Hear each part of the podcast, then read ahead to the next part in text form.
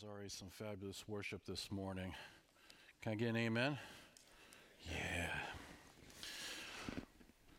My name is Pastor Jason Scott. I'm the adult discipleship pastor here at Chapel Rock Christian Church, and I just want to thank you for the opportunity. I want to thank Pastor Casey for op- the opportunity to be, able to, to be able to share God's word with you today. So we've been going through the book of First John, and this morning we are going to look, today's sermon title is Dear Ones, Be Discerning. So we're going to talk about discernment. But before we begin, I want to share a quick little story with you. Parked on the side of the road, waiting to catch speeders, there's a state trooper, and he sees a car puttering by at 22 miles per hour.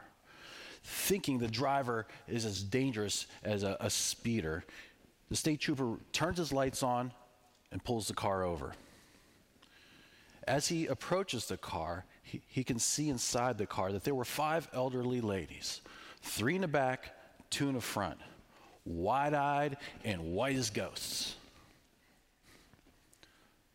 The driver, obviously confused, says, Officer, I don't understand. I was going the exact speed limit. What in the world could possibly be the problem? The trooper, trying to contain his chuckles, explained to her that 22 was the route number, not the speed limit. A bit embarrassed, the woman grins and thanks the officer for pointing out her error. Before you go, the officer says, I just have to ask is everybody in the car okay? Because these women, they seem awfully shaken up. Oh, she answered, they'll be all right. We just got off of Route 127.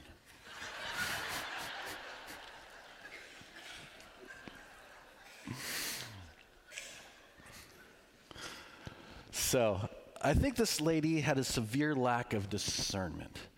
By failing to examine the signs, she was putting herself and those around her at risk, even their own lives. But what happens when we have that lack of discernment as we live out our faith down that road of life? What may derail us and even draw us away from our relationship with Jesus? Because even the truth about Jesus mixed with lies can be very hazardous to our health or to our faith. There's a great need for discernment between what is true and what is error. We need to practice discernment when it comes to Jesus, to know who he truly is, what he truly taught. With so many different voices out in the world today, and what's coming at us through the internet, through our screens, through our phones, we need to have discernment now more than ever. So that's what we're going to talk about today discernment. And our key verse is going to be in 1 John chapter 4 verses 1 through 6. 1 John chapter 4, verses 1 through 6.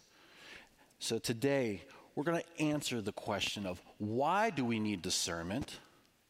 How are we to practice discernment? And what are we to do? The application. So we're going to look at the why, the how, and the what. And as we do, we're going to see that the more you listen to Jesus, the more discerning you will be. So, John, John writes, he writes this letter as a warning to those who are trying uh, to lead them astray. Those who were once part of their Christian community had defected. They had left. They were still at large, claiming to be from God, but they were teaching and preaching a very different Jesus. And we find this in 1 John 2:19. So why? Why do we need discernment? We need discernment because of the mis- mission of the false messengers and their message. We need discernment because of the mission of the false messengers and their message. In 1 John 4, verse 1, it reads Dear friends, do not believe every spirit, but test the spirits to see whether they are from God, because many false prophets have gone out into the world. John charges them to discern every spirit to determine if they are from God. What are these spirits? Is it like Casper the Friendly Ghost? Demonic influences? Well, I think the text kind of alludes to that these, these, these spirits are the false prophets. So he's, he's uh, indicating persons, but he's also indicating an influence behind these people, behind their message. Because if it's truth, it's coming from the Holy Spirit. But if it's not, it's a spirit of falsehood, which you can find in verse 6. That spirit of falsehood, of error, of lie that works against Jesus. In this letter, time and again, he refers to the Antichrist and even the spirit of the Antichrist, which I will talk about in a moment. And he tells them that they need to have discernment. This word discernment means to make a critical examination of something to determine genuineness. Put, put to the test, examine. It has this idea of someone running, someone running for a pop, public office to examine them, to see if, if they are fit for that role. So he's telling them to every person, and their message was to be examined to determine if they were genuinely from God or not. Because there was a lot of people preaching a false message, and they weren't just to be able to take their word for it, even if they say, Yeah, I'm a Jesus person. Hmm. John's reason is that many false prophets have gone out into the world. The role of prophet in the Old Testament, he was one that represented God before the people. He was like God's mouthpiece to turn his people back to him so they wouldn't be led astray. God's people in the Old Testament were to be a light into the, na- the, nations. They were to live lives that were set apart, holy among the nations, reflecting God's good character as they lived in relationship with one another and with God. And by that, they would be a blessing to the nations. But as time would go on, they became more like the nations around them. And God would use his prophets to turn them back to him if you saw a prophet, he wasn't the most popular guy in the community. He usually had a message of doom and gloom, but it was tough love because it was something, a message that they needed to hear. And God was especially grieved with the false prophets because they told the people what they wanted to hear instead of relaying a message that was given to the prophet that was to be given to his people. And eventually, Israel would be exiled from their lands as a re- result of their disobedience false prophets and teachers, they still existed over a thousand years before John's day, and they still exist among us today. 2 Peter chapter 1 verse 20 it says there above all you must understand that no prophecy of scripture came about by the prophet's own interpretation of things for prophecy never had its origin in the human will but prophets though human spoke from God as they were carried along by the Holy Spirit. There's this, the Spirit of truth, this, uh, that spiritual influence on their lives to write the Holy Scriptures. But there were also false prophets among the people, just as there will be false teachers among you. They will secretly introduce destructive heresies, even denying the sovereign Lord who bought them, bringing swift destruction on themselves. Many will follow their depraved conduct and will bring the way of truth into disrepute. In their greed, these teachers will exploit you with fabricated stories. Have you ever heard that? When you're listening to the TV, on the internet, exploiting people, saying, Hey, I'm from God.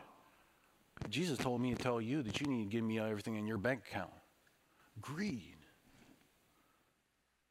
Their condemnation has long been hanging over them, and their destruction has not been sleeping. They too, they will face judgment someday if they don't turn to God. I don't have enough time here today to talk about prophets. But if you want to know more about the role of the prophet, the criteria to be a prophet, what happens if they're not meeting that criteria, you can look at Deuteronomy chapter 13. You can look at Deuteronomy chapter 18 and Jeremiah chapter 23. Just reading those chapters, you'll get a better idea of what a, the role of the prophet. But we need discernment because not just because of the false messages and false messengers, but th- these messages are intentional. these folks are on a mission. This mission is intentional. We find in the last part of verse 1 where it says, Many false prophets have gone out into the world. In the Greek, have gone out is one single word, and it carries this sense of moving towards a goal, to get up, to go out, to get a servant ready to fulfill a mission. These false prophets, they have a mission. It's to bring a false message and even a false Christ, counter to the mission that Jesus has called us to, to go and make disciples of all nations, teaching them to obey all that he has commanded them to do and to go baptize them. The need for the testing is because there are many who claim to be speaking for God but are truly not. When I was finishing up my seminary training, I was working at a church. It was more like a security job, just to have a job to support my family through school. But I was able to lead a lot of small groups, eight, 10 week groups, short term groups. And I came across, uh, we're going to call him Roberto. Roberto and his wife, they had one child, they're expecting another, barely 20, young couple. Roberto had a lot of great questions. I enjoyed engaging with him, especially being in seminary. I was learning what I know and how to communicate that with someone else. So it was just great training for me. Now, the questions he was asking, I could kind of get a bit of a sense of where of what he was talking about, depending on the, the, the nature of the question. The question would reveal whether it's from this denomination or that denomination, or uh, so there's some things you learn along the way to help you understand that. But then some of those questions just seemed like they were so far off from the reservation. Questions that were just distorted views of Jesus and a, perverted, a perversion of the gospel. So he was taking in these uh, false messages and false uh, from these false messengers. And it's like he, there was a bunch of different puzzle boxes, and each puzzle box uh, had different pieces. And he's taking a little bit from each puzzle box and putting it in his box. And then he gets his box and he's trying to put these pieces together. But as he does, it paints a distorted view, a distorted picture of the true Jesus. And I couldn't help but to think this guy, instead of going out there and having these questions, which were great, start with the Word of God. That gives you the filter to have that discernment, to be able to make that judgment, to know where this message is coming from and whether it's true or false. So, we just talked about why we need discernment. We need discernment because of the mission of the false messengers and their message. Now we're going to talk about the how. How do we practice discernment? We practice discernment by examining what they say and their source. By what they say and their source. John gives them a little bit of a criteria for recognizing whether a person is speaking a message from God or whether they're a poser? Do they claim to be representing God but speaking a false message? Even using the name of Jesus to accomplish their own purposes, those things lead people astray. So, just like a journalist who gets a piece of news, they have to, they have to uh, evaluate what is being said. Is this a breaking story? If so, what's the source? Does the source have credibility?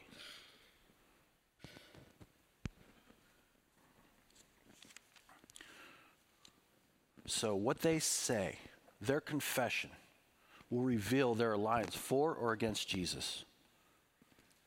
In verses 2 and 3, it says there, this is how you can recognize the Spirit of God. Every spirit that acknowledges that Jesus Christ has come in the flesh is from God, but every spirit that does not acknowledge Jesus is not from God. This is the spirit of the Antichrist, which you have heard is coming and even now is already in the world. The NIV uses the translation acknowledge, it's a public declaration. But in other translations, like the ESV, they use the word confession to capture this idea of a profession of alliance, a profession of uh, allegiance. The one who confesses that Jesus Christ did indeed come in the flesh reveals that they are from God. This same word is used in Romans chapter 10, verses 9 through 10. It says, If you declare with your mouth Jesus is Lord and believe in your heart that God indeed raised him from the dead, you too will be saved. For it is with your heart that you believe and are justified, and it is with your mouth that you confess and are saved. But those who cannot profess that, that Jesus did come in the flesh, they're actually working against Jesus. This is very apparent when he speaks of the spirit of the Antichrist. Now, most people recognize the Antichrist as the adversary of Jesus in the last days.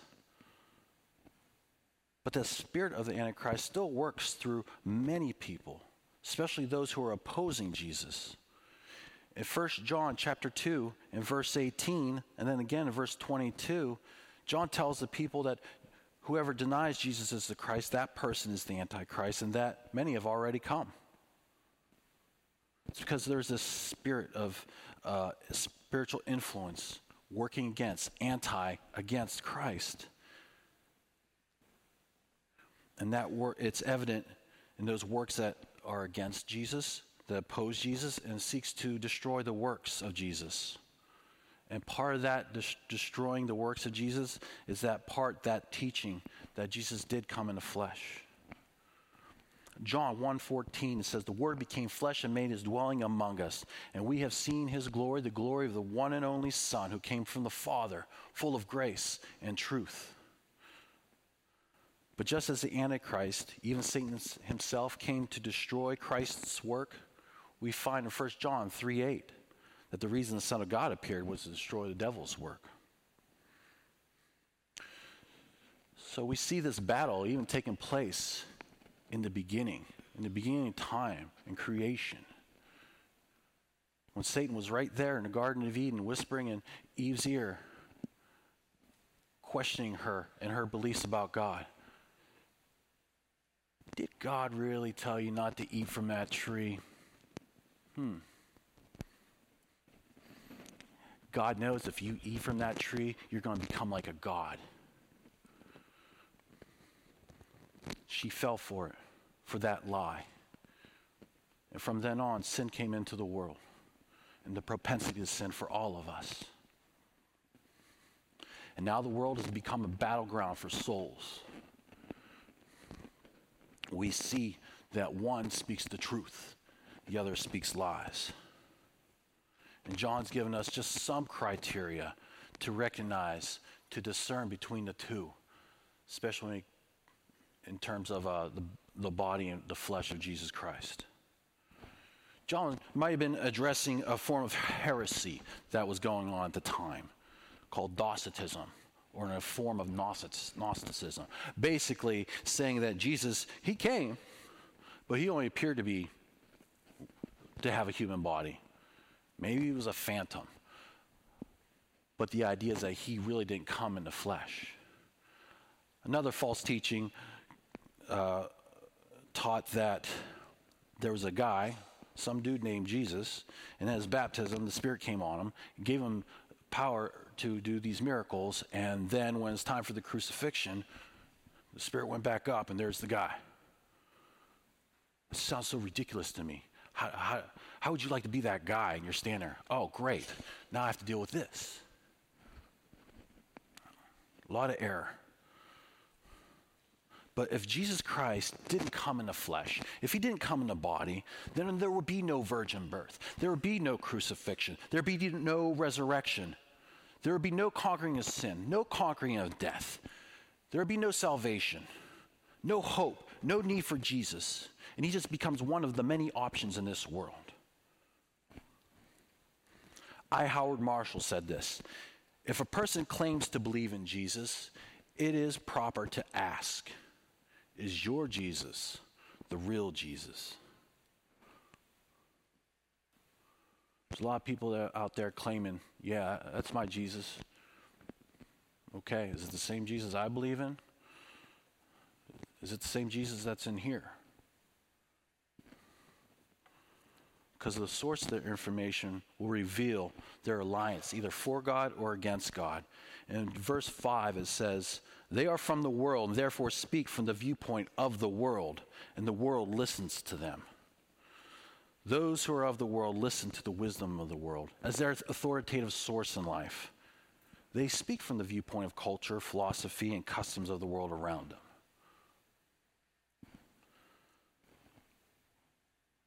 The problem with that is, as people, we're not perfect.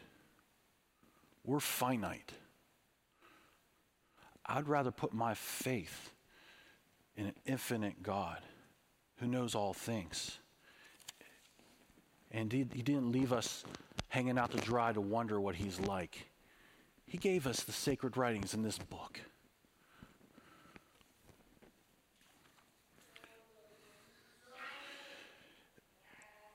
In verse 6, there it says, We are from God, and whoever knows God listens to us, but whoever is not from God does not listen to us. This is how we recognize the spirit of truth and the spirit of falsehood.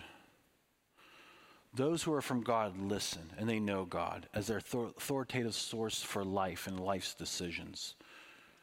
These words, knowing and listening, they signify this ongoing relationship and knowledge of God through His holy word. John wrote these words. John was in Jesus' inner circle. He did life with Jesus.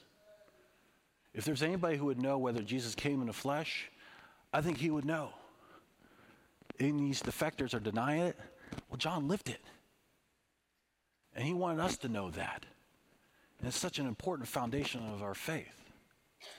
We take communion to remember his death, burial, and resurrection every Sunday to remember that. Yeah, it's a small, it's, it's an important detail of our faith. So their, their source for life's decisions, it will reveal if, it's, if they're from God. And it talks about the spirit, uh, the spirit of truth or the spirit of falsehood. The spirit of truth is the Holy Spirit. Spirit of falsehood that word falsehood means error, lies, deception. It will, sh- it'll, it'll, it'll reveal their alliance. Because those who are uh, propagating a false narrative about Jesus, they're pulling people away from the truth and of the faith.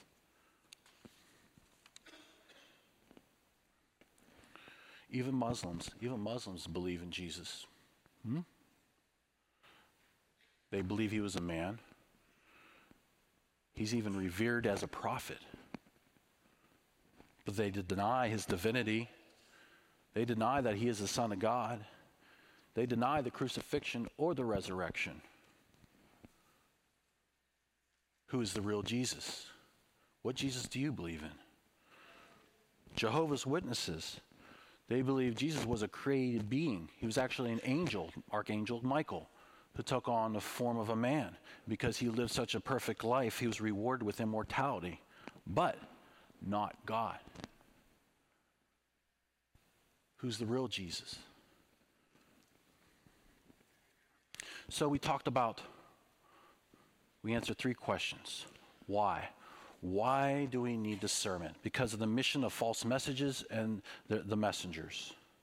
How? How do we practice discernment? By examining what they say and their source. And it leads us to today's uh, application the what. What are we to do? Overcome. We are to overcome. In verse 4, it reads, You, dear children, are from God and overcome them, because the one who is in you is greater than the one who is in the world. They've already overcome the false messengers, their false messages, and the false Christ that they're portraying, they were not led astray, this Christian community. The reason they've been overcome is because God is greater than Satan. He's greater than the spiritual influence of the Antichrist and those who advance a false message and a false narrative of Jesus. We have overcome if we have that confession of faith that we believe that Jesus indeed came in the flesh, died on a cross for our sins, was resurrected to eternal life, and we can join him there we already have the victory. us Christians, this life, this life is just the beginning, baby. We're just getting started. I can't imagine what's going to happen a thousand years from now. How much of a memory will this be? Because over there, there be no more crying, no more pain, no more death, because it got swallowed up because Jesus came in the flesh and was resurrected once again. Now, for these people, God gave them certain tools. In chapter 2, verse 14, he says, it says there that they were given the word of God. In chapter 3, verse 24, it says the Spirit of God helps them and helps us to keep his commands, to keep Jesus' teachings, to obey what he taught us. The family of God. Time and time again in 1 John, he refers to beloved. The word uh, calls them beloved. Fathers, dear children. We're not meant to do it alone. We have the family of God. And of course, Jesus Christ, of which none of this could be possible his life, burial, and resurrection. Because if they, if they can, these false messengers, if they can knock out that building block that Jesus did indeed come in the flesh, then your faith is just going to collapse in and on itself. As a discipleship pastor, it is my desire to see you to be an immovable force, that you're so rooted and grounded in your faith, so that no matter what Satan throws at you, that you can overcome. That you be so rooted in your faith that not even the gates of hell can come against you. Instead of always reacting to what Satan throws at you, that you become strong enough in your faith that you are more proactive and joining Jesus in the mission that he has instructed us to follow, to join him in to go and make disciples of all nations, teaching all that I've com- to obey all that I've commanded you. And that's how we want to see wholeness come into this world, to see the whole community whole in Christ. It starts with Christ. How well do you know Jesus? How well do you know his teachings? How well do you live them out? Because the more you listen to Jesus, the more discerning you will be. So we answered three questions why we need discernment, how are we to practice discernment, and the what. What can you do? Concretely, what can you do to live this out? One, you got to be reading God's Word. Read God's Word. I try to think of all the different things that I could do to encourage you to do that, and there's just so many different ways you could do that. I just put up one. There's this app called Read Scripture. It's by the people from the Bible Project. What I like is it's a reading plan through an app, but it gives you a little video, giving you context for what you're about to read. Then you also get to read a psalm, which is more meditative and prayerful. That's just one way. We got a resource library. Did you know that? It's right over here. I think it says Leader Library. It's open to all. Help yourself. Sign a book out. We got some great resources over there. How many people here use Right Now Media? Who, know, who, who uses Right Now Media? Anybody? Oh, okay, I'm telling you. I'm running out of time, but I'm telling you. Okay, so right now, if you got your phone, or maybe you just want to write this down, text four text text to this number 49775 instead of texting a person you're texting this number 49775 and the message is chapel rock it doesn't matter if it's uppercase, lowercase. You do that, it spits back a, a link for you to be able to join. Our church already subscribes to it. It's already paid for. It's free for you. All you got to do is first name, last name, email, password. You don't have to give them anything else. That's it. You go in there, type in Jesus, boom. What it is is a, it's like a, a Netflix for Christians. It's just filled with Bible studies and solid teachers. You have more than enough. And what I like is if you got the app, you can just listen to the audio. So if you're traveling in your car, just put the audio on. At least you're getting some good stuff into you, stuff that's tr- that we can trust. Be discerning about who you are listening to and their message. But you got to know what you believe. If you go to the Chapel Rock uh, website, look under the uh, Statement of Faith. You can start from there. And be in community. There's nothing more that, that Satan wants to do than to separate you and to isolate you in your faith. Because now you're exposed to all these voices. Instead of being surrounded by people who are trying to live according to this, who can encourage and keep you accountable in the growth of your faith, to be praying for you.